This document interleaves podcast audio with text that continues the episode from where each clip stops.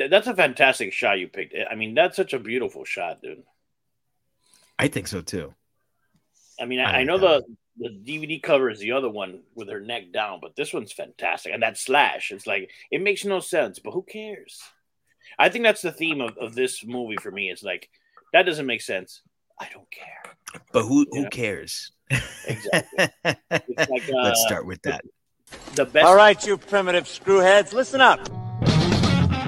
They're coming to get you, Barbara. I ate his liver with some fava beans and a nice Chianti. Here's Johnny. Vanity. Definitely my favorite sin. I am the devil, and I am here to do the devil's work. The power of Christ compels you! This is my boomstick! What's your favorite scary movie?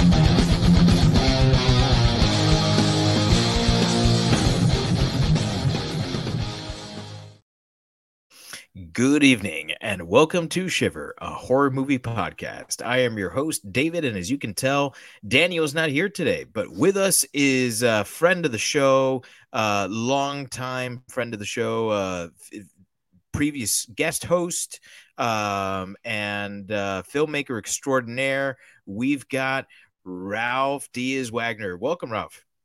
Thank you. It's good to be back. Uh, it's good to have you back uh, and and it's good to have someone who's actually a fan of uh, not just Dario Argento but Giallos. Uh, but I know Argento is a guy who resonates with you. Uh, so as we uh, as we begin talking about the movie that we're talking about today, which is Tenebrae, uh, in our background section, which we're going to call Ciao Giallo, it's going to be a lot of me doing really bad Italian accents. So um, prepare yourselves for it now. Um, so in a section we're calling Ciao Giallo, um, we're talking about Tenebrae, right? So this movie comes out in 1982. Uh, this is as like the Giallo movie is on the decline, but the slasher is on the rise. Um, how do you feel about this movie? Not just as uh, as a horror movie or as a movie in general, but as an Argento movie, Ralph. Well, this happens to be my favorite Argento movie and my favorite giallo. Uh, I like the fact that giallos are so stylized. I think that's something we're going to get into a lot tonight. Is we said that doesn't make sense, and I don't care. And it, but it damn it looks good, and I yeah. think that's what I like about it. Where some of the American slashers, to me, are very um, clunky or ugly or just you know it's too it's a lot of gore, but there's not visually there's nothing there. Mm-hmm. You know, uh, I um I, I really like this film. I, I, I think the pacing is fantastic. I mean, when we yeah. saw when we saw it la- uh, the other day, it was just flying. It was yeah. there's no fat on it, and it's, there's a lot of things that are explained, but there's no fat. Yeah, mm-hmm. I really like it. I um, you know, I, it, you you started to get at something that for me is the thing that really kind of and, and i'm a slasher guy. I love slashers. It's probably my favorite subgenre of horror uh, because you can just turn your brain off and enjoy. Um, and and one of the things that we we talked about here um, or not not here but you and i at work before uh, before choosing this one is that it's uh, it's bloody and it's sexy right yes and and i mean that's something that has been a staple in the in in the horror and the slasher genre forever is gratuitous violence and gratuitous nudity and uh, the italians do it better than just about anyone I, I think so. I, I think that, I mean, to put it crudely, uh, boobs and blood. Boobs and blood. Yeah. I, this is a section that we do in um, uh, anytime we do a slasher. And as this is a Giallo movie, I kind of I, I, didn't include it here um but uh boobs and blood is what is is what makes the slasher makes or breaks the slasher. Uh is there gratuitous violence? Fantastic. Did you get the gratuitous nudity too? Because if you did now you've got yourself a, a grade a slasher. But one of the things that i think american slashers um get wrong all the time is that they get bogged down in story and they for whatever reason they can't nail the story and what story is there is oftentimes not interesting. So in between the kills, you're kind of just waiting for that next kill, and it's like, all right, come on, show me the next thing. What, when, when's someone gonna die again? When's someone gonna have sex again? Right? And that doesn't happen here because as unimportant as the story ultimately is here, um, and I mean like unimportant as far as it making sense or it mattering yeah. because when you start to think about it too much it's like okay does this make sense? Does this other thing make sense? But it's kind of like an Ag- agatha christie story where it's like don't think about it too much. Yeah. um you know it's uh did it excite you? Yes. Uh and and did it keep you interested in what was going on from scene to scene? Yeah and i think that that's something this movie does really well is it moves at such an incredible pace that it doesn't allow you to stop and think about the the, the complete unrealism of this story, but I don't feel like Giallos need to be realistic. I feel like they exist in this weird fever dream where it's like, does this make sense? No. But neither do your nightmares. And that's what a lot of these Giallos feel like. Um, and I, I think Europeans get that right because French horror movies are very similar. British horror movies, like the Hammer stuff, um, you know, it, it's very similar. It, it feels very nightmarish. I, I, don't, I, don't know how. I agree, and I, and I think it's for some reason we as Americans, I think, pick and choose our suspension of disbelief. Right. Guy with a cape flies, no problem. Laser out of his eyes, no problem. He, he's bulletproof, yeah, no problem. But then they, you see a Giallo movie, and they're like, "Oh, well, that can't happen." Well, that makes sense. well, what, what, do you mean? You know? Yeah. Even like Mission Impossible, little Tom Cruise is going to hold on to the side of that plane as it takes off. Sure. but you know, but there are certain movies where I think you just have to do that. And I think the Europeans are better at that. I think, mm-hmm. unfortunately, in American cinema, we've gotten to the point where, and it affects, especially affects science fiction. Is it realistic? How can we explain it? And and I think that it, that in other countries, even South America, you don't have to explain it. You know, how are we time traveling? It's a box. How does that yeah. work? Eh, you open the box. It no, does. That's all yeah. you need. It's like, hey, you open the box, and then boom. You right. know. So, well, we're, where, yeah. we're we're we're starting to get into uh, the the second category, which uh, we're calling thriller fiction, uh, which is story, right?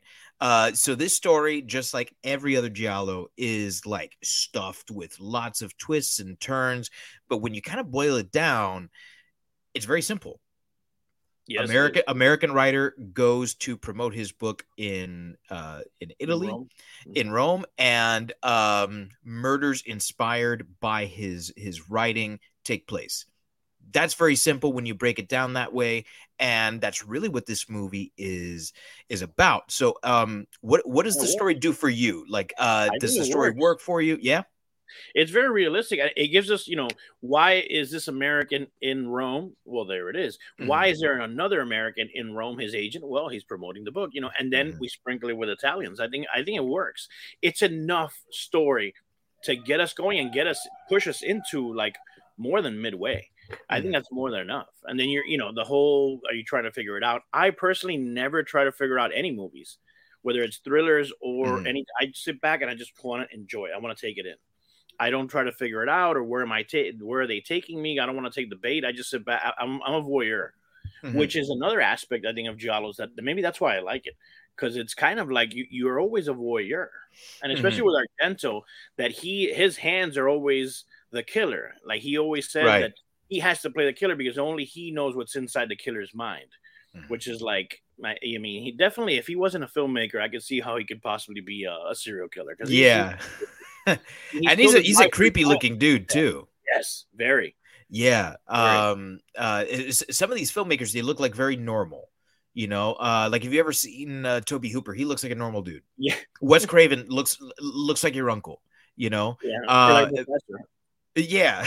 but Mario Bava. Mario Bava looks very normal. He's a very normal. Uh, guy, yeah. Lucio Fulci too is another guy. Is like he just looks like a dude, but yeah. Argento looks like a guy you don't want to fuck with. Yeah, yeah. That that, that guy looks. Yeah, exactly.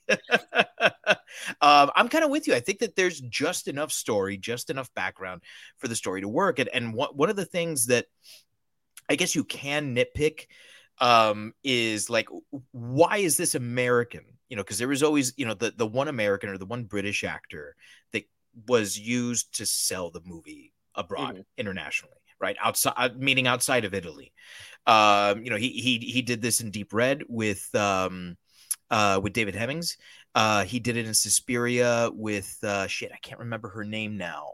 Uh, but the the the American actress who you know was the star of the movie. Um, there was always that one, um, Jennifer Connelly in um, uh, shit phenomena. You know, so um, it makes sense why it happens here in the same way that it makes sense in Suspiria. I think he does a really good job of shoehorning in just enough logic so that you're not like, you know, why is Arnold Schwarzenegger uh Hercules and why is he in New York? And like it doesn't make any sense, Yeah. you know. But it's like there, there's enough here. There's just enough for me to say, all right, I'll bite. And then you and and then as the story plays out, it kind of does make sense, really. Um this was one that I hadn't seen in a while, and I remember talking with you about it because we we bring up giallos I don't know once every like three months or so, uh, and it's usually Argento and Bava that come up. Um, but uh, this is one where I remember agreeing with you because it had been so long. I'm like, yeah, the story doesn't really make an awful lot of sense, and I think after watching it this second time, I think it makes more sense to me.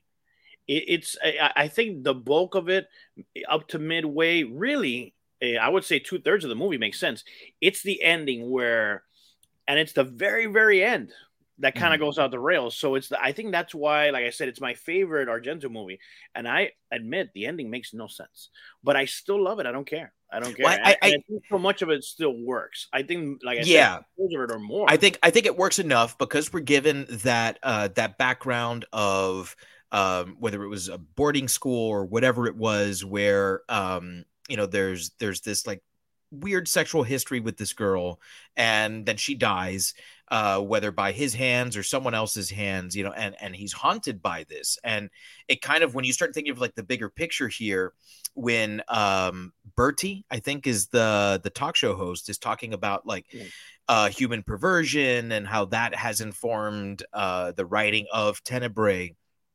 Like, okay, well, this this kind of makes sense. He's got this trauma in in his past, and he's used it to write these books, and these killings have kind of like awoken something in him. You know, whatever that trauma was that he suppressed has bubbled up to the surface now and he's thinking about these things now.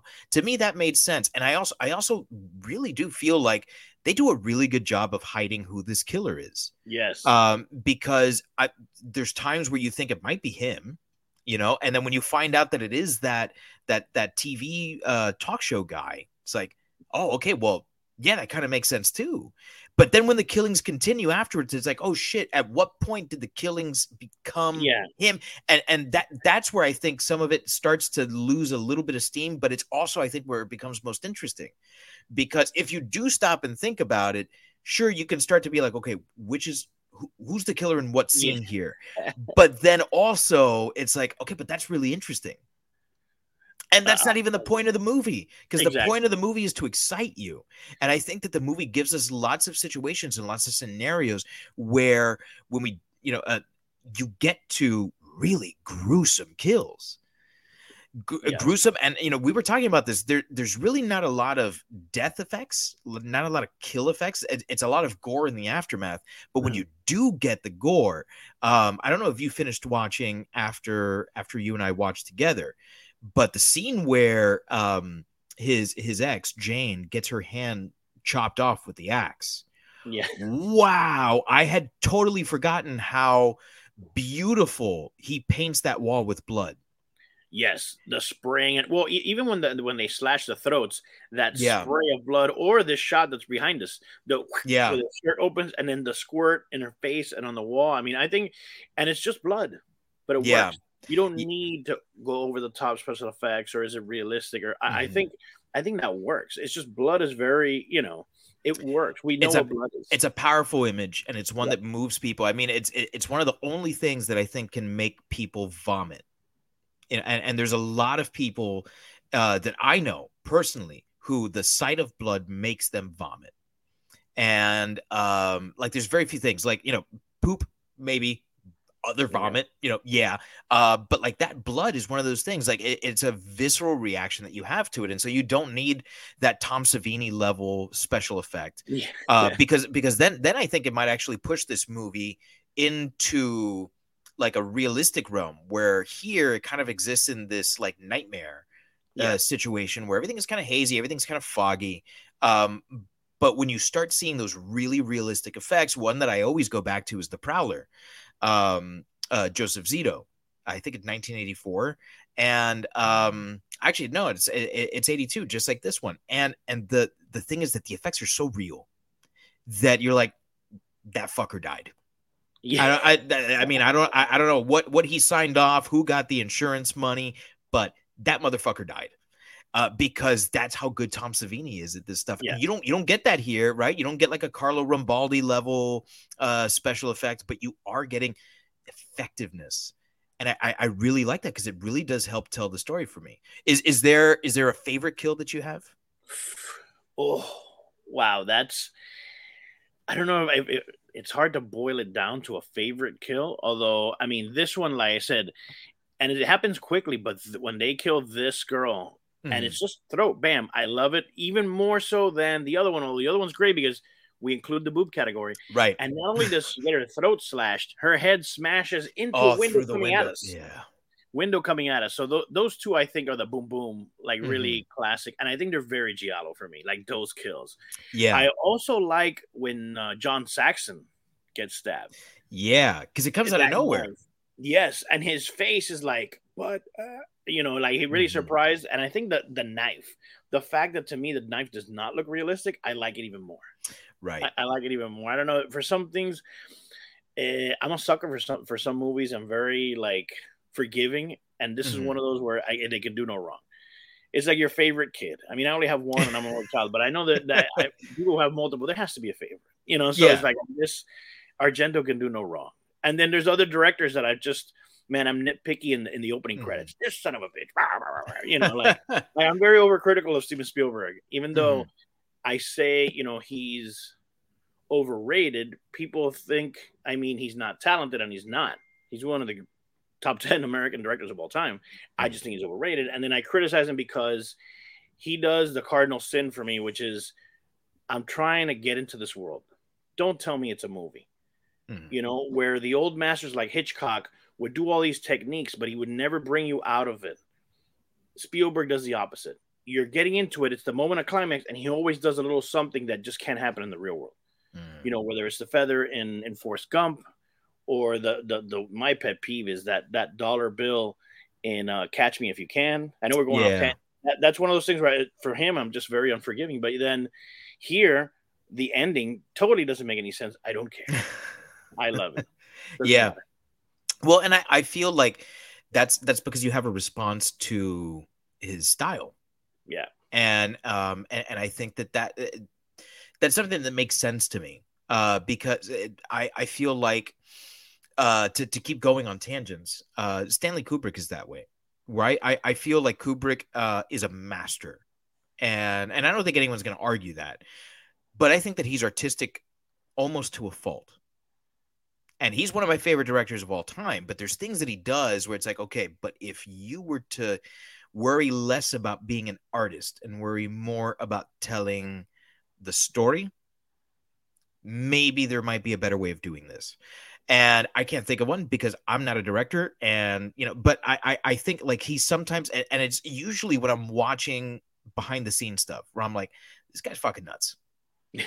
And and and and knowing like wh- what what the working conditions were like with him makes it sometimes uncomfortable to watch his movies eh, particularly when i know that there's a scene where he like abused someone to get the result that he wanted because he's an artist and he's got a vision and and, and all that you know so, so i think that he's one of those guys where like you kind of walk that line but argento's not like that for me i am so forgiving when it comes to argento because it's like man, he does everything I want him to do.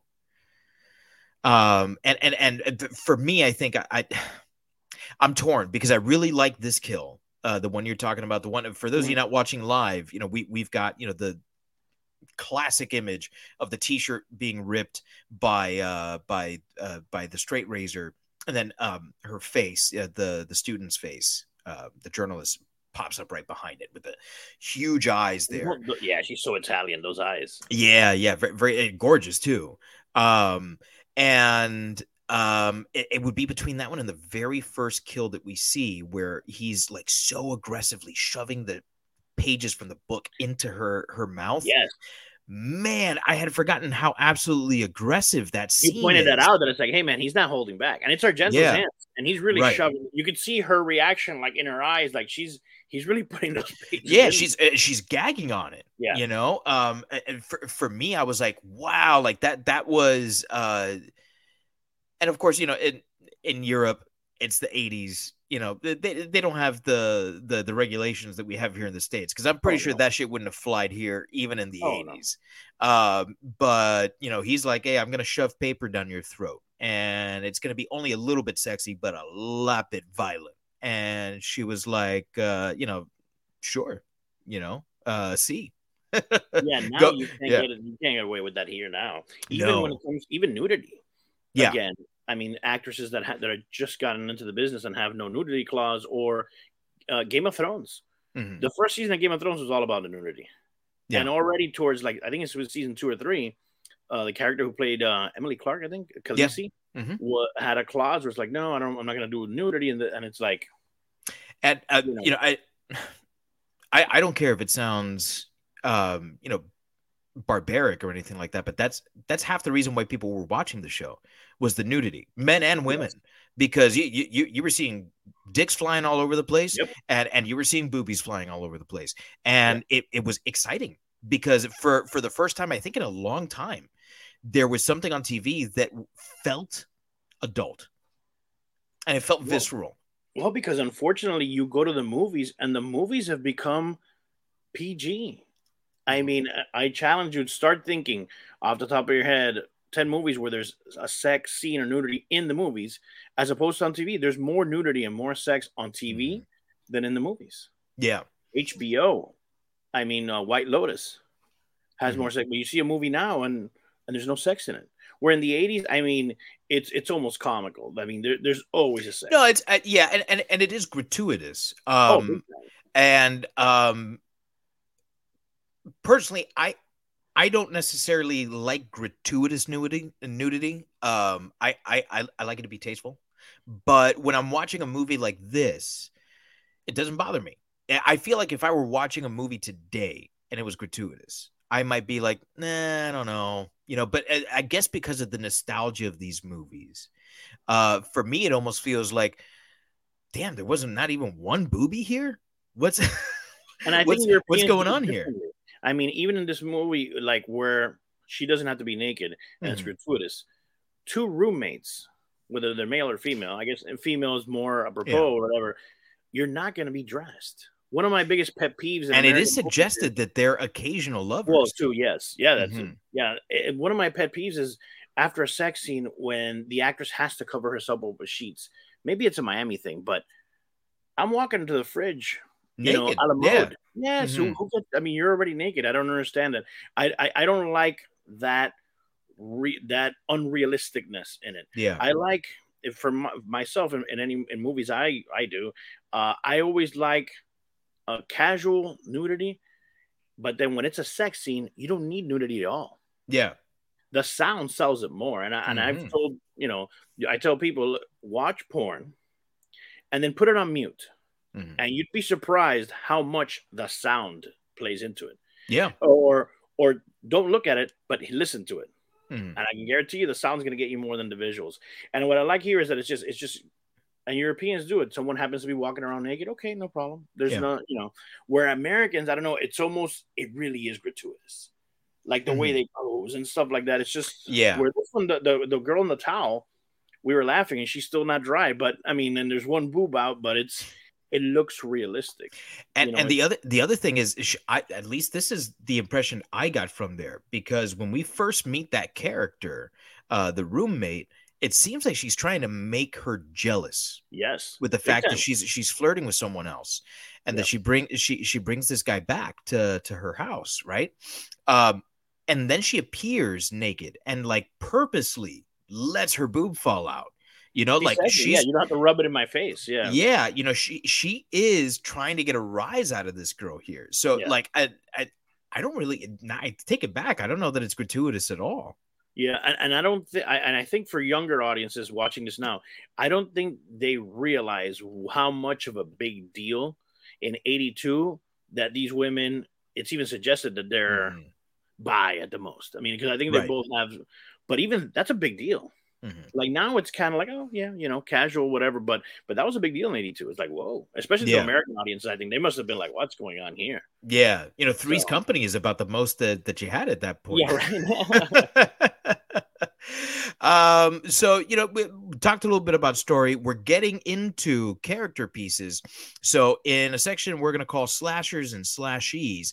Is there anyone or two or three or however many you want to talk about characters in here that do stick out, whether it's for good reasons or bad reasons, as someone that's like, man, that's a memorable character.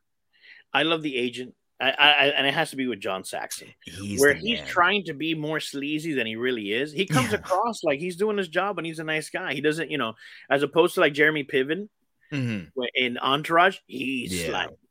But Mhm. then, oh, that's a nice freeze. I'm like, hey, see, look, it's an Italian. Oh, there, I'm back. I'm back. I was frozen in an Italian pose. Like, oh. Yeah. But uh, uh, what I was saying is, uh, yeah, that like he comes trying to say like he's sleazy or whatever, and he doesn't come Mhm. across like that. I think he's fighting for him the whole time. He's very, Yeah. even when the reporter is is like attacking the the author. Nowadays, they would just get him out of the room. But Mhm. he's why don't you do a one on one and stuff like that? I mean, I just like his character. He's always selling, you know, always Yeah. selling. And that great line the cop tells him, uh, the ten percent line. When there's bodies, do you how do you deal with that ten percent or something like that? yeah. That's the character that stands out to me is the Italian cop. He And- is so Italian and I- so that's like what I was gonna say. He's so Italian. and at the same time, I think he's really trying to be that gumshoe type Mhm. from American movies. Yeah. You know, and it's so funny. It just doesn't, you know, he is a, a character. I think those are the two that really stand out to me. Um. So I- I'm gonna talk about some different ones here. Um, Daria Nicolodi as Anne, his um, she his assistant. I'm, but she's kind of like she's very touchy feely too. she's so I don't know. she's she's very is, no, he touchy feely, and and then like uh, there's there's a there's a line there where they've been working together for six years. It Mhm. didn't work out with his ex because I think she suspected that there was something between them. Mhm. Um, and this is the other thing I love about Argento is it's a lot of suggestion. He Mhm. doesn't he doesn't just say anything. It's like, eh, you make of it what you make of it, and if you make nothing of it, then you know just it, it- enjoy the boob and the blood, and you're fine, Yep. right? Um, but she's one who, I mean, and obviously they were uh, they were together for many many years, um, but she's one that pops up in just about every single one of his movies, and she always plays a very very different character, and you know she she's she's very Italian, and um, there's there's an attractiveness to her. Like I wouldn't call her beautiful, Mhm. but there's something about her almost in like a like a Jamie Lee Curtis way, you know, where it's like, you know, I I, I wouldn't describe you as beautiful. If someone asked me to, to to show them a picture of a beautiful woman, that would not be the person that I put up there. But there is something alluring about her. And and so like I get it when there's this sexual tension between them. I'm like, yeah, you know, th- there might be sexual tension, I would hope, between her and me too, you know? Um and and and she plays that and, and the thing is, I couldn't remember if she was the killer. And when I was watching the movie, I Mhm. was like, is it her? Hang on a second. Was she involved? And I, I couldn't remember. And so I, I like that. I like that I couldn't remember because the way that she played the role, it was almost a little suggestive of her and maybe even Gianni being involved in in, in what was going on so I, I I really like her. Anytime I see her, I'm like, oh man, you know, it's it's it's always nice to see Daria Nicolodi. Um, and the uh, the other person that I'm gonna talk about is um Anthony Franciosa as Peter Neal. Um, I know it's really easy to talk about the star, but Mhm. man, he does a really good job because uh, one of the things that you and I pointed out when we were watching is just like the spaghetti westerns of the of the 60s and the 70s every actor recorded their lines in their native language which in this case would be italian um i don't know how fluent um, Franciosa is in Italian, but he acted off of these guys really, really well. Yeah, I think I think Nicolodi is the only one who's actually speaking English. Yeah, I think the other ones are speaking Italian, or sometimes they say a word or two, but yeah, and and, and to to me it was like I I bought him as this intellectual author who really would be in Rome promoting his book. Everything from, you know, and and you know, he's he's got that like clean-cut look to him. So it's easy to sell it, I think. But also the way he carries himself. You know, he's in corduroy you know the the the corduroy yeah, uh, the corduroy little, sport he's coat. a little pompous, but in a in a realistic way for a writer back then. Writers were kings in '82. Yeah. I mean, th- think of Stephen King in '82. Mm-hmm. Yeah, imagine that, which is I think that he's supposed to be someone like that. That he's an American author who's an international star, so he would be like that kind of celebrity. Yeah, and, exist anymore. Really, and and no, it, it really doesn't. These authors, uh, all they're doing uh, these days, and I hate to sound like that guy, but re- really what they're doing is they're they're trying not even to write a good novel, but to create a good series so that they can sell it for a movie series. Yeah. And I think back in the 80s, uh, probably through the 90s, that was the last time that authors really were looking to write good fiction, where it wasn't like this is the next installment of this series. It was here is a great novel. Read it, enjoy it, and I'm going to start work on, on on another one that's not related to this at all in a couple of months, and that'll be out next year and and he does a really uh, like he uh, like you said he feels pompous a little just a little bit just Yeah. enough because like he can hang with with uh with, with the tv show host who's talking about you know all, all of these um you know psychological concepts and he's like you know well you know actually let, let's let's dive into this because it's it's a little deeper than that he's he he plays him as smart but he also comes off as like just a little sleazy you Yeah. know like like he is the kind of guy that would jump on a plane and go over to this and he knows the he knows the bar to go to where he can Yeah. sit in a dark corner and he can pick up a hooker and take her back to his hotel room and no one would be the wiser you know like that's that's the kind of guy that he played and i think that he played it really well and when you see him with the axe at the end of the movie it is surprising it's very surprising because i don't think you get tortured murderer from him. There's of Mm. course that that suggestion in the back of your mind where it's like, okay, you know, it might be him, but once you see that the talk show host is the killer, you're like, well, that's it. We found the killer.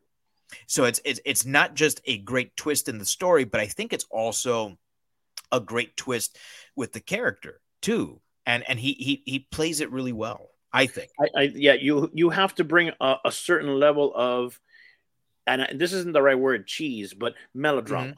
Yeah, you can't yeah. do it straight drama. You have to give it a little kind of, and he does that. He does, you know, and sometimes B movie actors are better. I mean, give me mm-hmm. Eric Roberts all day long. Oh You yeah. know, some of these other Yeah, yeah. thespians are like, oh, you know, just whatever. dude. You you need certain roles need a, a certain a little bit of cheese on it. You know, a, a Mhm. little. You got to smell the, the role. I think that's that's um. You're more of a horror guy than I am, but I think that's my problem when American movies the budgets get too big. Mhm. They're too clean. They're too polished. Yeah. Everything is too polished. I need horror to be kind of. It's got to be low budget. It's got to have a certain level of cheese, and I don't know how to say that without it seeming like cheese being negative. Here, it's a positive, but Yeah. you gotta. It has to be a little clunky, a little, A little, a little low campy. tech.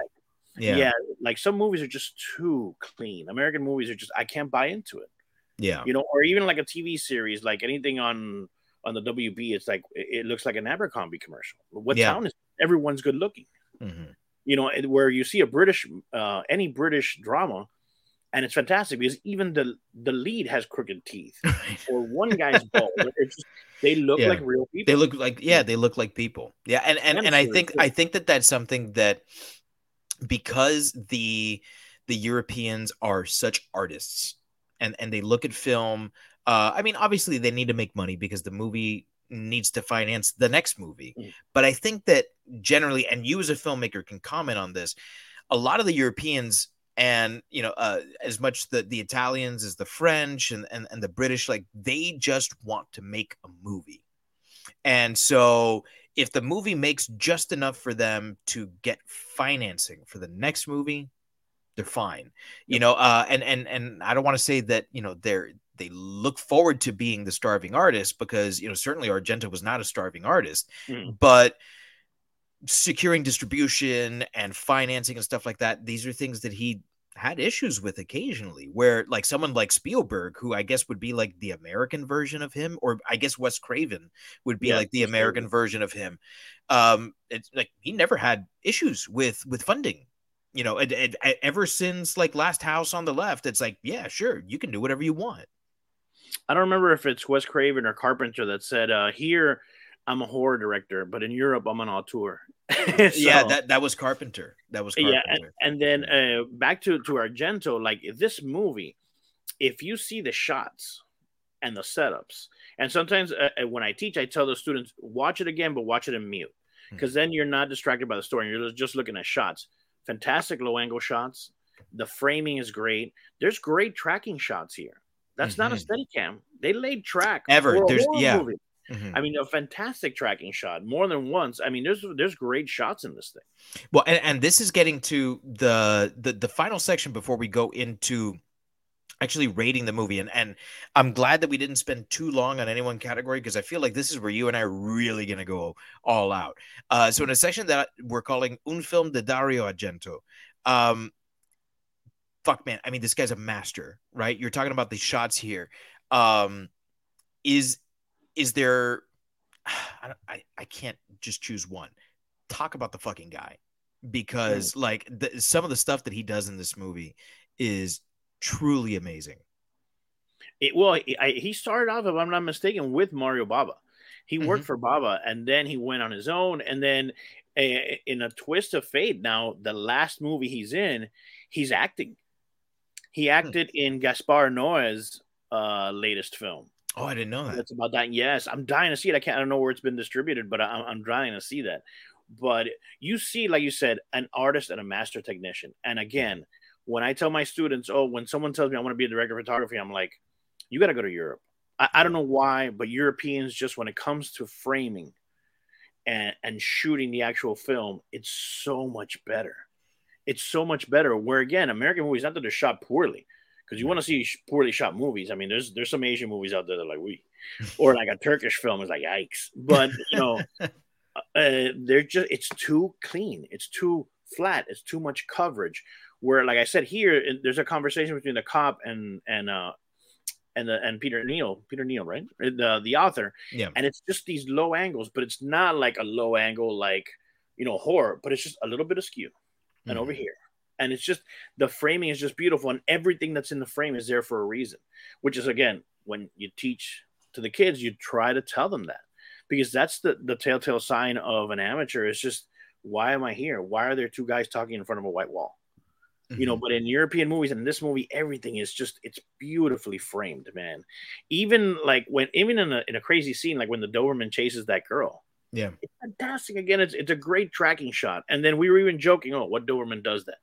But they frame it in a way where the Doberman really jumps over the fence. Yeah. They must have trained him to do that because he it's no trick. He does it. Mhm. And then we're back into because you shot it that way, it is believable because it's real. The Doberman really jumped the fence. So now why is he chasing her? I don't know.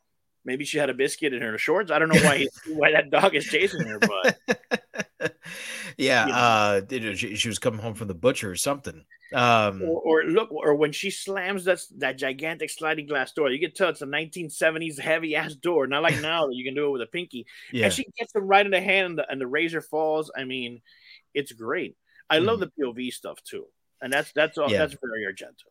Mhm. Even the, the the cutting of the grass, or or just the kills. I mean, every kill is him. You, I, I love the POV of it. I mean, he's just it, Yeah. it's a signature movie. You know, you're watching an Argento movie. Mhm. And and and that's one of those things where um I don't think that I mean and the the Giallos get credit for inspiring a lot of those slashers of of the late 70s and the early 80s here in the states, but I feel like Argento himself doesn't get enough credit in the mainstream. I feel like if you're if you dive enough into horror and looking at the history of horror, you're gonna land on it. Like, okay, Bird with the Crystal Plumage is one of those that like every horror guy in the 70s watched. And so John Carpenter saw it, Bob Clark saw it, um, uh, you know, uh, all these guys saw these movies and they were like, yeah, let's let's do that shit, but let's make it American because because that's where we are, right? And and you don't really hear a lot of people talking about Argento as the guy who like did the POV thing because he did. Oftentimes you hear, you know, John Carpenter, you don't even go back to the Bob Clarks of um of uh, Black Christmas. And and you know, this is you know, uh, not Tenebrae, but you know, Bird with the Crystal Plumages before. And just fantastic wide shots inverted with the Crystal Plumage. That one I remember. Mhm. There's this again. The framing's fantastic, but then it's wides, and Yeah. then there's one scene. There's a chase in a street that's fantastic too. Yeah. So it's not like he's a one trick pony where it's oh it's always POV, but Mhm. there's always a little bit of, of everything there. I mean, it's it's great. Uh, to me one of the things that is um really typical of Argento and something that maybe he mastered here is uh something I pointed out to you when we were watching together um is how much camera movement there is. The camera is frantic, it's chaotic, it's almost never standing still.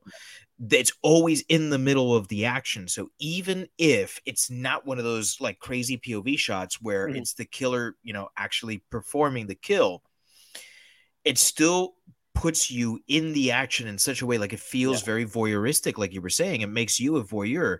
And to me that's such an effective way of getting me into this thing so that it does feel like that night and maybe this is one of the things that the americans get wrong. Maybe that's why it doesn't feel so nightmare because everything is so beautiful and so perfect and picturesque but in a nightmare i'm the one experiencing these things.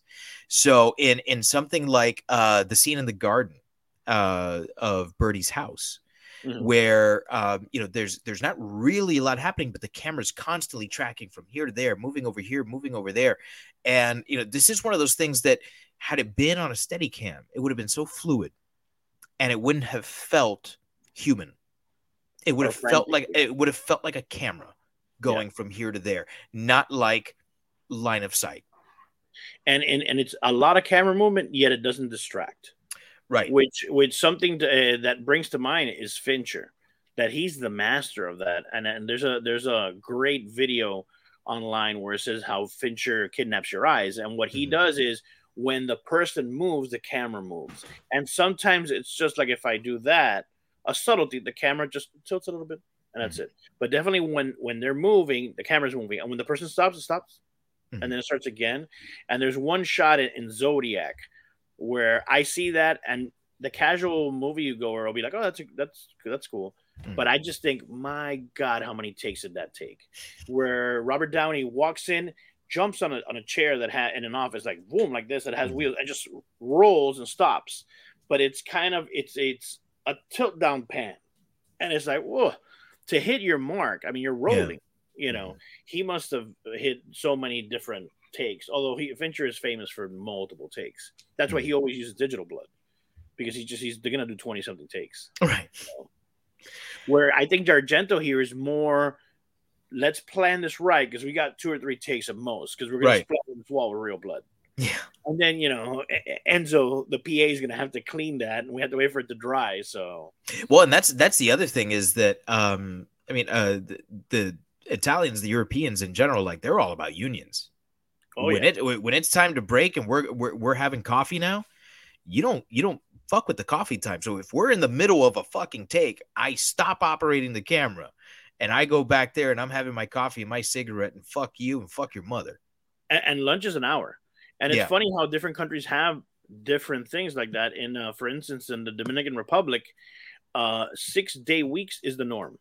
Mhm. Which here it's like five days and then a six already it counts as overtime. Over there, oh no, they're they're cool with six, but over there you got to give them three meals, not two.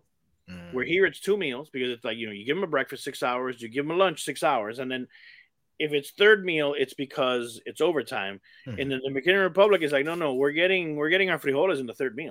We're wrapping. Yeah, we'll take long and we'll do six days, but you're gonna give us frijoles that third time. That's really interesting. cameras. But here it's that. yeah, it's, those are the little subtle differences. Well, Mexico, people think of Mexico as oh, let's go to shoot in Mexico. It's cheaper. Their unions are so strong until recently, and by recently, I think it's less than a decade or Mhm. maybe 15 years at most. There were only, correct me if I'm wrong, eight to 12 DPs in all of Mexico.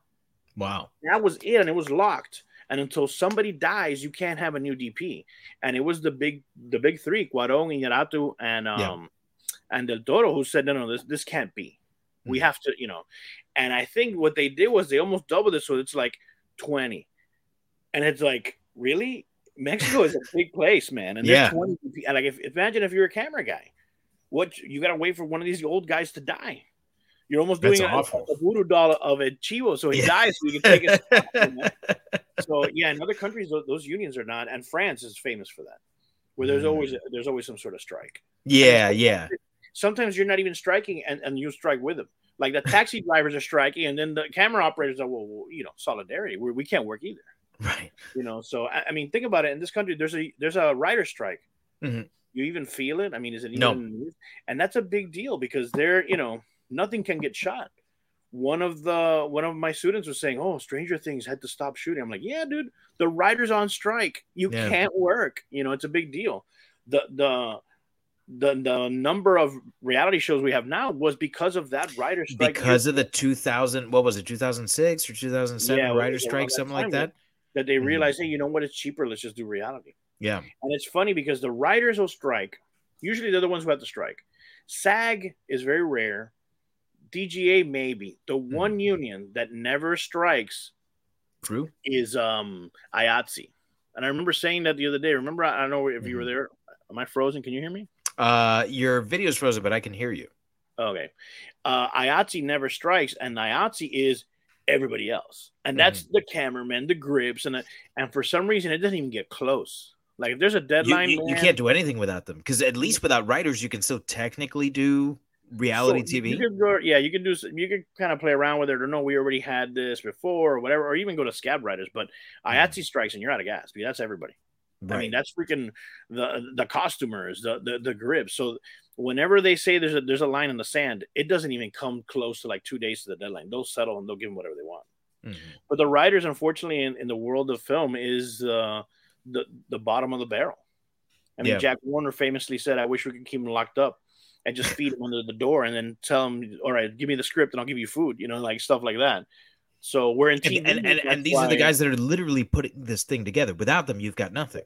But in but in TV, the writer is God because he's the Mhm. creator of the show, and he's the one he's the showrunner mainly. So, but I, I'm I'm still a movie guy at heart. So Yeah, and I, I- think I always will be too. And I, I, I- I love TV. Um, you know, uh, like right right now, uh, we're we're watching Yellow Jackets, which is like kind of sort of horror. Uh, yeah, there you are. There's your there's your. Oh. Ye- Yellow Jackets is the thing where it's like a, a flashback, and there's like Mhm. a plane crash, and they might Yeah. have eaten each other or something. Yeah, Right, right, right. Yeah, and it, and it's very much uh Lord of the Flies, but uh but instead of it being an all boys uh prep school, it's a girls soccer team in the 90s. can you imagine that? yeah. Can you imagine the viciousness of teenage girls and their soccer players? and that, that that's what the show's about and it, it's fantastic and there is like a horror angle to it um so I, I i like stuff like that but i'm really i'm really a film guy i i like being able to invest like you know something like this like a tenebrae an hour and 40 minutes Yep. done you know Well, that's another thing that these movies, you know, there, there was a time where the 90 minute movie was king, and there's something about that. It's almost like Edgar Allan Poe that, that he preferred short stories because he wants you reading it in one sitting. He doesn't want you to go away and come back. And and now, you know, for I don't know why, all movies are so long. Yeah. I mean, the new Flash is how long? two hours and 40 minutes I mean, it's a superhero movie. Come on. yeah i know, thought he I, I i thought his power was to be fast Yes. Uh, Obviously, can't I he, mean, I don't can't he get it to the end of the movie a little faster Yeah, like editors are, are not, you know, we're we're Scorsese. I, I've been Mhm. working with with the Scorsese movies that I'm introducing, and they're a lot of them are long, Mhm. but there's no fat there. Schoonmaker like really trims it out, Mhm. and I I was talking to a friend of mine who's an editor that Wolf of Wall Street, it's two hours plus. It's a long one, and Mhm. supposedly there's a courtroom scene that got cut. That's really long. That's fantastic, but it's just like, where do you fit it in? yeah You know, Well, that's that's kind of how I felt about the Batman. You know, and the Batman's long. The Batman is three hours. But what do you cut from this movie? I, I haven't been able to see it again. I haven't attempted because I know it's three, and it's Mhm. I, and I loved it. I love Yeah. that movie, but where would I cut? I think there's too much Catwoman. I, I mean, gun to my head, I have to cut 20 minutes of this movie. you got to trim a little bit of Catwoman, you got to trim a little bit of Penguin, you know, I, little Mhm. things like that. But yeah, there's so much, and it's the origin, so you have to, you know. Mhm. No, I, I love that movie. I, I think that is the perfect marriage of realism with comic book. I think Yeah. Christopher Nolan's a great filmmaker, and I'm, I'm a Batman fan. To me, those movies, as good as they are, are not Batman. No, That's No, I'm never it's not. Gotham and it's not Gotham, it's Chicago. Yeah, or Pittsburgh or whatever it is. And Mm-hmm. then the um, the original Batmans are very comic book. They're Mhm. you're definitely in, in Gotham, but they're not realistic. But it's like I don't need realism in my in my superhero movies. No. Although because of graphic novels, I understand what they're trying to do, and I think this is I don't want to say the perfect marriage. Looking at after one movie, uh, the good marriage of both because Yeah. It's not New York, It is Gotham. Yeah. Where even Joker, I thought it looked great, but it looked like 1980s New York. That wasn't Gotham either. Mhm. I needed a little bit more gargoyles. Yeah. I needed a little bit more darkness, you know. And Mhm. again, back to Scorsese, as great as the Joker was, pe- people were talking about it like it was this incredible. It, it, it was Taxi Driver. It was uh, Driver. it was King of and Comedy. King of Comedy. It's, Yeah. it's those two movies, which is nothing wrong with that No. because how many people have seen that now? Mhm. You know, I mean, let's talk about Tarantino. He borrows from a lot of movies. The thing is, he always makes it better and he modernizes it, and it's things you haven't seen. Who's seen Lady Snowblood? Nobody. But you know, now he's showing you what he does best is he gives the, the masses what they want. Mhm. The Coliseum gets their tigers and Christians, you know, Yeah. but he's training your eye to see cinematically and you don't know it. That's the Tarantino effect, and it's fantastic because he's Yeah. showing you great shots even though you don't know it, and you're, you're like, "Wow, this movie works," and there's a reason for that. Yeah. You know, Kill Bill. The more I see Kill Bill, the more wow, it's it's a fantastic movie. Mhm. It really is. There's so much in that, so much in that, and so many different movies in it. You know, where poor Brian De Palma did the same thing, and he always got like ridiculed, like, "Oh, he's stealing." You know, it's like, how many people have seen the Battleship Potemkin now, dude? Give me a break. You know, all right? He's he's showing you good stuff.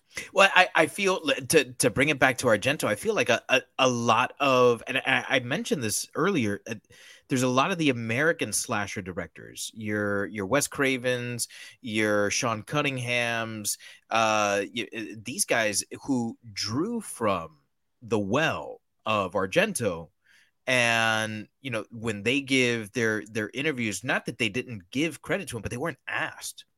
Like what influenced this? But you can you can draw that line. It's like bird with the crystal plumage is 1970 right?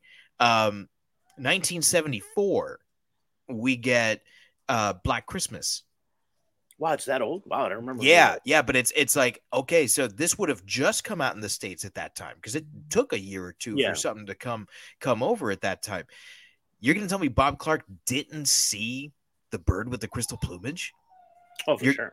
you know you're you're, you're going to tell me that that a deep red that comes out in 1975 doesn't influence halloween in 1978 and then what i what really boggles my mind is that when you look up this movie tenebrae it's classified as a slasher movie by almost every website. And i think it has to do with the fact that it was released in 1982 which like 1981 is historically that's the year that everyone calls the year of the slasher. Because 1981 is when we get Friday the 13th part 2 that's when we get Halloween part 2 um we get uh you know movies like The Prowler we get movies like um uh My Bloody Valentine like these all come out in 81 and 82 like that summer that's the only thing that marks this as a slasher because I don't think he does anything different here than what he did in literally every other movie that came before it, except for Suspiria. I think also in mainstream type things, they don't know what Giallo is. Mhm. So it's like, oh, it's an Italian slasher movie. You know, how many people know And what Giallo is? I mean, not the Giallo really wrong, Giallo I guess. Books that were called Right. Giallo. I mean, you know, Mhm. so And, and, and I guess it's not wrong. I I, I would No. call them Italian slashers. You know, like uh, did you ever see Torso? It, ooh, wait, do I have that? I have no. It's a graphic novel I bought called Torso. No, I haven't seen the movie Torso. Ah, Torso. So Torso. Uh, that's uh 1973. Sergio Martino. This is classic Italian giallo, and fuck if it's not one of the best slashers I've ever seen, but it's not a slasher. And yet, if you look at it and you put it next to a giallo movie, any other giallo movie it's like Mm. no it's a giallo but then you put it next to a slasher any slasher uh happy birthday to me you know uh, uh, uh april fool's day whatever Oh, I, I love April Fool's. Day. uh, I love April Fool's Day too. Um, and that final girl is one of my favorites. I can't remember her name right now, but she plays Ginny in Friday the Thirteenth Part Two, and uh, she she manages to be like smart and pretty at the same time without making it like a thing because that was like a whole thing in the 80s like you couldn't be smart and pretty right because like you you either had to be um uh who was this uh, uh beale um from um uh flashdance oh, yes. Uh, what is her I, name? I can't remember it was beals right yeah. Yeah, so, so, uh, Beals or or you had to be like Molly Ringwald, right? Because like you could be smart and funny, but you couldn't be sexy. If you were sexy, then now you you you got thrown to the other end of the spectrum and you were something else. And and she kind of manages to do both those things. So um, so I I kind of like that one. But but Torso is one of those where it's like classic Italian giallo, also classic non-American slasher. Like you you decide what it is. And so like it it kind of bugs me a little bit that this thing isn't given credit like Tenebrae isn't given credit for what it really is, which is just classic giallo. Like this is just um, you know, after Suspiria and uh Inferno, you know, which is the the sequel to Suspiria. Um, this is just Argento coming back to form. Yeah. This is just And him being Argento. And and I think my favorite favorite Argento shot in any movie is in this one. Where uh to go back to this murder, the one that we have behind us, uh for Mhm. those of you that are watching live, um there's that moment where the camera comes out of the the window and we start seeing it pan all the way up this like hyper realistic Yeah, that I uh, asked. Is it a set or is that just like Yeah. a modern? Building it, it was it, was a, it was like a like a modern modern building uh you know contemporary to the 80s yeah uh the style i guess because i'm not really too much into architecture but i think it's new brutalistic is the the architectural style um and it's panning throughout this and, and it was like a minute man yeah. where where the camera there's a lot of movement it never stops moving and it, it tracks the uh the roommate throughout the house Mhm. before that murder uh it's man it's fantastic it's really good it's really well shot it's really well planned I remember we said it that it's, it's a minute. It's thirty seconds of nothing. Yeah. It's not even her. It's thirty seconds Mhm. of concrete. yeah like, and and, and tile and yeah, and, and and yet because of goblin's music right and this is Oh, another thing where i i about that. Ooh, yeah, No. haven't talked about the music. uh and i didn't set up music it's like its own thing here but um like he worked with goblin all the time and so he brought them back in for this and it's like man the fucking score in this movie it sounds like an argento movie like argento movies have a sound to them you know yeah, that you looked it up and we said, remember, is, is it Goblin? And Goblin had broken up, and they got the band back together, a la Blues Brothers, for this movie. Mm-hmm. Yeah. And I could see it, like I don't know if it was amicable or what, but you could see rockers pissed off at each other and and split up. But. Dario Argento calls, and they're like, "Oh well, yeah." no argento called yeah, we, we gotta get let's- together Yeah, I know. oh man, yeah. Uh, all right, so let's. Is there anything else you wanted to mention about the movie that we haven't talked about? Something like maybe out of left field that. I, I don't know if we if we did we really dive into the fact that the ending, uh, the writer is the killer, and then he commits suicide with a razor, which is like woof. And like I said, man, this is it's probably the last five minutes, if not even. I Mhm. mean, everything else is just you're you're on this ride, and it kind of works, and that just Well, the, doesn't make the, any sense. the suicide is a bluff. Uh, is it? Yeah, the suicide's a bluff. It's it's a fake razor. Uh, when when the police uh when the police officer uh uh Ger- Giermani is it uh Giermani goes Yeah. in to uh to check something out. Why he goes back in, I don't remember, but he Yeah. goes back in to check something out, and he's not there. Uh, Peter Neal's not there, and he picks up the razor blade, and the razor blade is uh is a fake and it's got like, like the blood that squirts out from it and uh there's another fantastic shot where like he he comes up from picking up the razor blade and the camera's fixed on him and he bends down to look at, or it, that's what it is. He bends down to pick up the razor blade, and when he bends down, you see Peter Neal behind him. And he was like perfectly framed, you know, behind Giermani. You don't see him, and it's like, man, that's fucking brilliant. And it's so easy and it's so simple. And, and I think that that's real. It, it's and- practical. He's really there, and they're yeah. just you, you, you, you know framing. Yeah, and, and that's the kind of thing that we're in a movie theater, and I, I uh, so often we forget this, especially for younger viewers. Like movies used to be seen only in movie theaters. That was the only place you could see it. And if you missed it that one time, you were like, "What the fuck? What did I miss?" And then you paid to watch the movie again and go see the whole damn thing again. There was no rewinding. There was no, you know, uh, oh, what was this? Let me pause so I can go make some more popcorn or whatever. Like everything was about the experience Yeah. in the moment. You were in the moment because it was. If not, you were going to miss it. That's one of those moments. And in horror, you have to be with a crowd. You Mhm. have to jump with them and, and things like that. It, it worked. I think the only thing that comes close now is that these these um superhero movies, you have to see it Yeah, in the big screen. I don't care what you have at home. You have to have the theater experience. To me, everything should be a theater experience. But you know, and like you're saying, like I, I remember telling kids, "Oh no, I saw you know Return of the Jedi, you know, seven times in the theater." Mhm. They're like, "Wow!" it was the only way to see it. Once, once it was gone, that's it. It was gone. And then VHS was like, "Oh my god!" You know, now we get to see him again, and that's Mhm. really, I think, when when film analysis became everybody's game. Because before, that's where you had to go to film school. Yeah. Like when we're talking about Scorsese and the 70s guys and, you know, Francis Ford Coppola and, and all these guys and George Lucas, they got to see movies we didn't get to see. And it was it was on reels. Bresson, Jean-Luc Godard, you couldn't have, you, you didn't have access to that. Mhm. I mean, even something like Casablanca in the in the early 80s, like it was revivals and going to theater and seeing it again. It wasn't, Mhm. hey, pop it in and let's see it. Mhm. And now it's not even pop it in, it's it's digitally. Although uh, and I'm sure you can attest to this. There's a lot of movies that we like are really obscure stuff that it's not that easy to get digitally. You gotta, you know, you gotta get the, you know, the shout factories Mhm. or the arrows or or like bootleg stuff. That Yeah. secondhand secondhand um, website that, that I saw.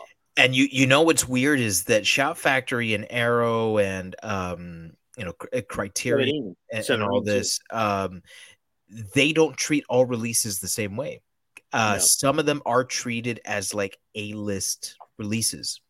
Uh there's a number of things that I've bought on iTunes and I I have I've mostly stopped picking up physical media unless it's something that is only avas- uh, available physically.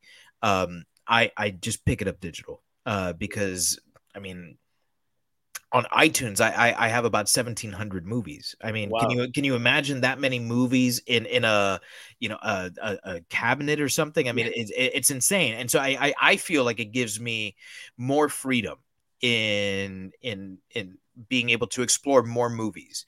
Um and because there's there's sales all the time. So i'll pick something up for five bucks i'll pick something Yeah. up for six seven bucks. And um and and and they do release things. So there are things that i've picked up and and a lot of giallo movies in fact i've picked up because of arrow putting things digitally but they're they're a-list releases Yeah. it's not the double features that they throw Mhm. out there like uh like scream factory or shout factory where it's um you know a, a double feature I played in a band for many years called Naked Vengeance because the the the singer's uncle was uh was like a B movie producer uh, and he produced a movie called Naked Vengeance. Nice. Shout Factory brought that one out and I was like, "Oh Really? shit, very cool. I got to see that." And I was looking forward to buying it uh digital and it never came out digital. Uh, because it was a double feature with maybe I spit on your grave or uh, Okay. something like that. Um, it was one of those rape revenge, Yeah. um, you know, uh, movies, and uh, I ended up watching it's okay you know um it's it, it's pretty standard uh fare you know it's it's kind of um uh roger corman quality and uh and, and and and that's great because i love roger corman stuff you know um but yeah i i, I do um Yeah, I. I, I I do like those those obscure things, and that's the the the video thing, the video craze that happened in the late '80s. That's kind of how a lot of these movies became the cult classics Yes. that they did, because with the video nasty thing in England, right, where like there were movies that were banned, right, those movies And they become recently. Until recently yeah like on, only like 10 years ago it's insane that like you couldn't watch tenebrae in its original form in england until like 10 years ago. Yeah. insane. Uh but like the list of those movies is like was available over here. And because we have things like cnn at that time like we know everything that's going on in england. We know that you can't see that movie in england. I want to watch it here and that's when these movies from abroad start becoming so popular here and i i, it, I love that I, I, I love that banning something makes it even Oh, more yeah. popular, right? To go back to like maybe what's going on here in Florida with the books, Yeah. right? Like, yeah, ban the fuck out of it. All it's gonna do is make people want to read it more. Oh, well, as, as an author, as a creator, definitely. Any Yeah. press, good press. I mean, uh, Texas Chainsaw. When were they able to see that in England? That was not allowed for a while. Mhm. It, well, what I was saying, like I reached over now. I don't know if you saw. And, I did. and I have uh like boom. Here's one. Oh man, classic. Severin. Oh, where's the camera? Sever, Yeah. Severin Films. Uh huh. There it is. They do a little bit more obscure than uh than Shout Factory. Look at this. Mhm. Look at this dog. Look at this one. Ooh, the Beast in Heat. Yes, That And looks trashy as the- fuck, and I love it. they have a lot of Nazi exploitation stuff. I mean, Uh, Ke- Kino uh, Lorber's another one that does a lot of the the more uh, obscure they're, ones. They're artsy, but they do everything. Kino. Yeah. And then this is uh Jean Rollin. I don't know if you know Jean Rollin. This one. Oh, you showed me this one when you picked it up. Yeah. And this is Redemption, which is distributed by Kino Kino Lorber. There you go. Yeah. And Kino means film in German, kids. Yes, it so does. Yeah, Um, and and, and I this gotta is touch it. I love the I love the the DVD feels. I wish they Yeah. would give more the Criterion treatment. I I Mhm. love that it's Vampiros Lesbos, but man, I would like some extra stuff. And a Yeah. lot of these are a bit bare bones. Kino is very bare bones. Mhm. Like this Night of the Hunted though has a few interviews and stuff like that with the actual director. Mhm. And but for the most part, it, it- you- you're lucky you're getting the movie and that's it. yeah. So, There there was um there was one company and I can't remember who it is right now. Maybe it is Scream Factory that did um a couple of Hammer horror releases uh years ago. I'm looking it up now. I don't know if it's them Um, or Severin. I don't know. One of those. One of those two. Um, who is this? I, I I just pulled it up on Amazon because I bought a bunch of them. Um, no, it's a Sony Pictures. That can't be Arrow does a lot of that too because I think Arrow is British, if I'm not mistaken. Mill Creek. Mill Creek Entertainment. Oh, That's who it yes. was. Oh my Yeah. god! Uh, I don't know if they're I, around. I don't know because they stopped putting these things out. There were a number of these, and I, I was picking them up as they were coming out. And I've I've got I don't know maybe maybe ten or, or twelve different uh Hammer Studios. Creek. Blu-ray. I have one handy. Do you? Here's the back of it, Mill Creek, and nice. bam. Actually, I have one here. This one has one, two, three, four, five. Um, six. th- eight- this eight- one, Oh, um, yeah, this this is the the one that I'm I'm I'm bringing in tomorrow for you. Uh, because we we were talking about and and we're not even talking about Tenebrae anymore. We're just talking classic. Yeah, yeah. You know, uh, and and and this is why, uh, kids, you have to really explore the film genre because if you just watch your Friday the 13th, and I love Friday the 13th, but if you just watch the big studio stuff, you're going to miss out on a lot of amazing schlocky stuff yes. that is what college is all about. Really? And that's what's prime to be remade.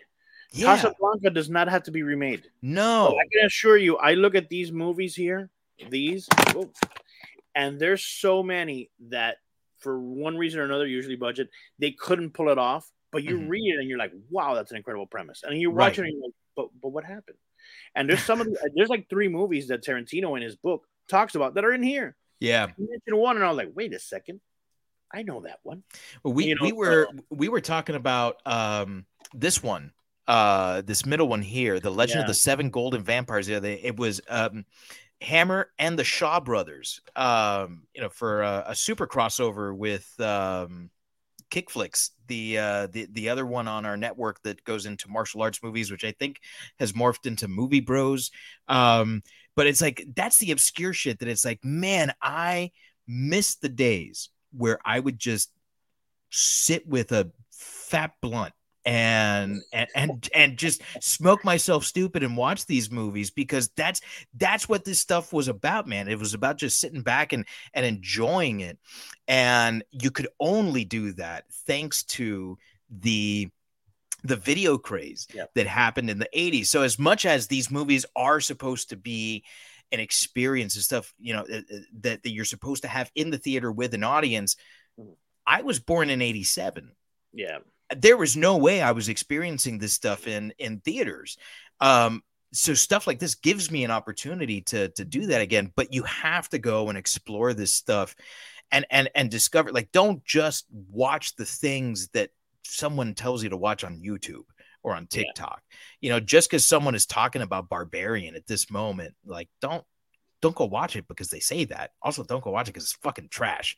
I, I Um, still haven't seen it because it's so many mixed reviews and and you hate it, so it's like, oh man. But I almost I'm gonna have to do it. But there's so many movies on my list that that one for that watch. I, I bought X. I don't I don't know if it's here or in the other room, but That is I so good. X is fantastic. Mhm. I I and I can't wait to see the new one that's coming out. Pearl. I mean, t- yeah, No, it's out. it, no, not Pearl and not Pearl. The other there's a new one coming out. Oh, a, a follow up. Yeah. Yes, the third one in the trilogy. I Mhm. mean, this Ti West guy, watch out for him because he's doing fantastic things. Yeah, well, and and and this is that he's he's like now firing on all cylinders because he was releasing movies like once every like four years. Um, the Innkeepers is one that like is is an absolute classic, uh, like modern classic in the horror genre. He's uh, yeah, he's he's the real deal. So Oh. before before we get even more off track, Yeah, we got to rate. We didn't. We didn't. We have we have to rate this fucking movie, right? So Yeah, uh, so we we uh, we spoke a little bit before you and I, Ralph, and we decided that we were going to go with straight razors, yes. right? So out of a possible five straight razors, how many straight razors do you give Tenebrae? Ooh, that's tough.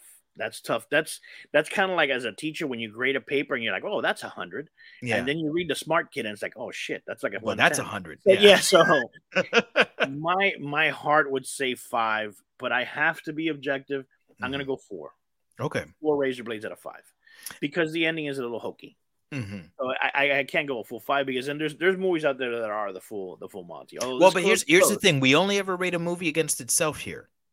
Uh-huh. So, like, as much as I want to compare Tenebrae to Deep Red, I'm not going to do that. Okay. I'm only comparing it to itself. And I think for what it is, you can't do much better than this. Yeah. You know, you've got you've got great scenes of murder, you've got sexy scenes, you've got a story that makes enough sense. There's a lot of kills too. Did It is very it's very I don't know. bloody. Um I, I don't know, it's like it's like five or six kills in this movie. Yeah. And and the thing is that this movie is not very long. We're talking about like like 95 minutes. So Yep. in 95 minutes, these kills are spaced out really, really well. Actually, it's more than that. It's more than five kills. It's more because it's the one of the the beginning, the two girls, right. the agent. Uh-huh. uh, he chops off the hand of the other guy. Doesn't it? Doesn't um? What's the boy? Doesn't he get killed too? the boy gets killed, Gianni. That's- yeah. That's six. uh yeah, that's that's six. You, dog. That's you got uh, Altieri, uh, Lieutenant, uh, or Detective Altieri, the girl with the dog. Um, you've got Ooh, the detective, uh, Germani dies, uh, and he dies. That's ten kills. Yeah, yeah, Jesus 10. Christ, that was way off. right. Ten kills. Yeah. I mean, that's that's one every ten minutes. Yep. Well, that's that's the whole Corman rule. I mean, uh, Mhm. I, I actually had lunch with Roger Corman once.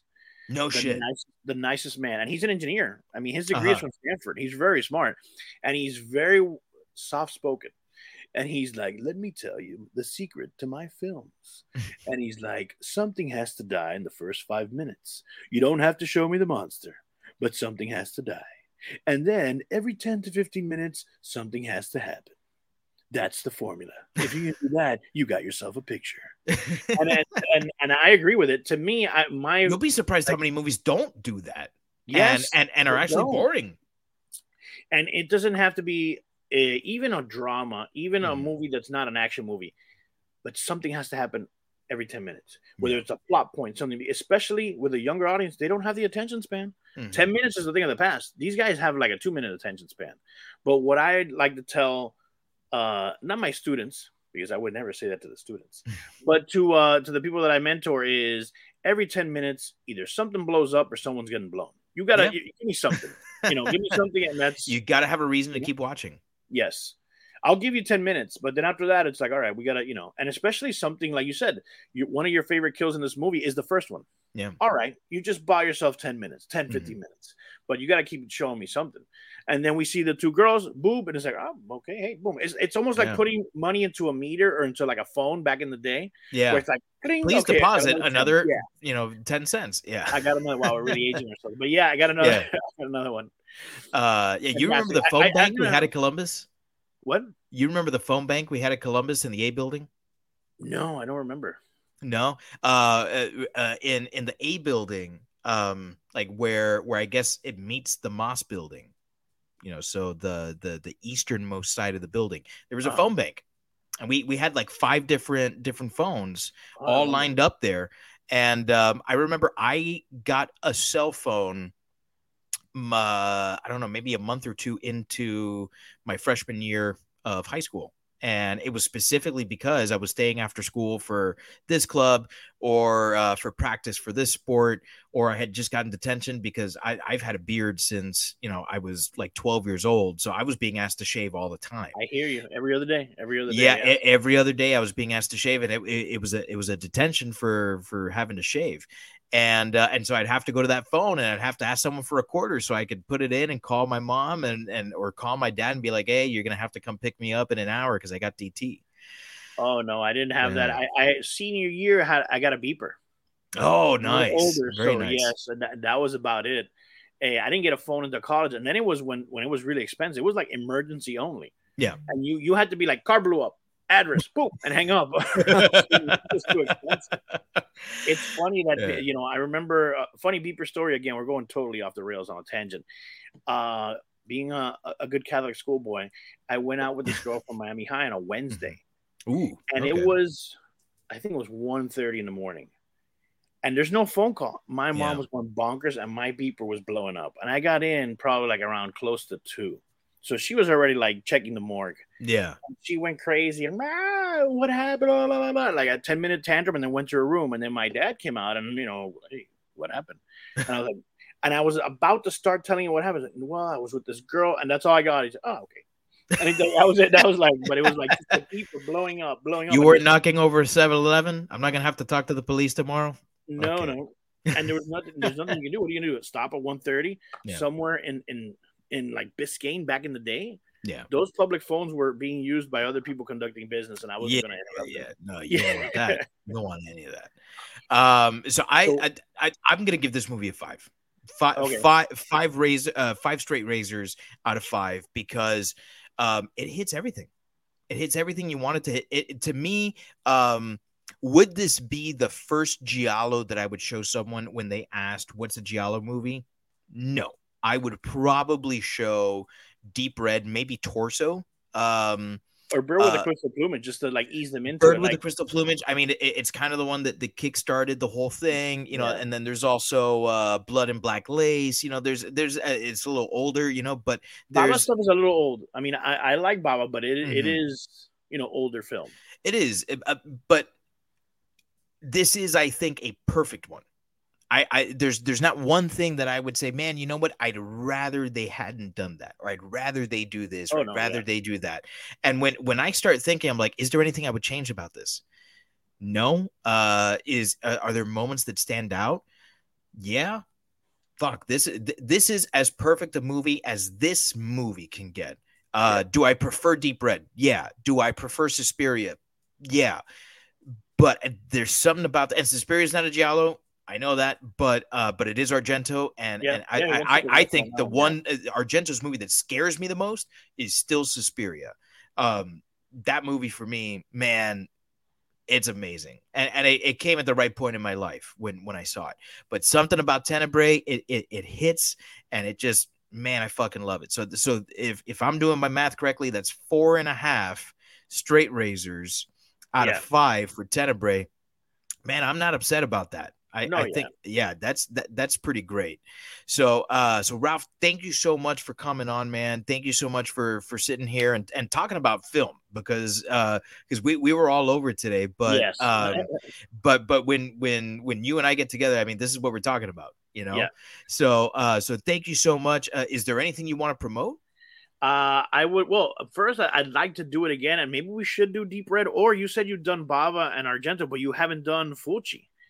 Oof, No. I think challenge accepted. We have to find a Fulci movie. Yeah, and and uh and I, I we haven't done Bava. I Oh, would really? love to. I would love to do Bava, and we haven't done Martino either. So there's a couple of those Italian guys that I I'd, I'd love to do some of their movies. I, I'd like to do a nunsploitation if that's possible. I think Bava was kind of anything's possible.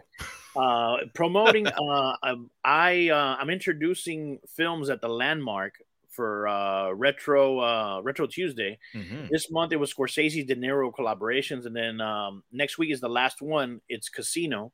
Mhm. Then in June we're doing Harrison Ford movies.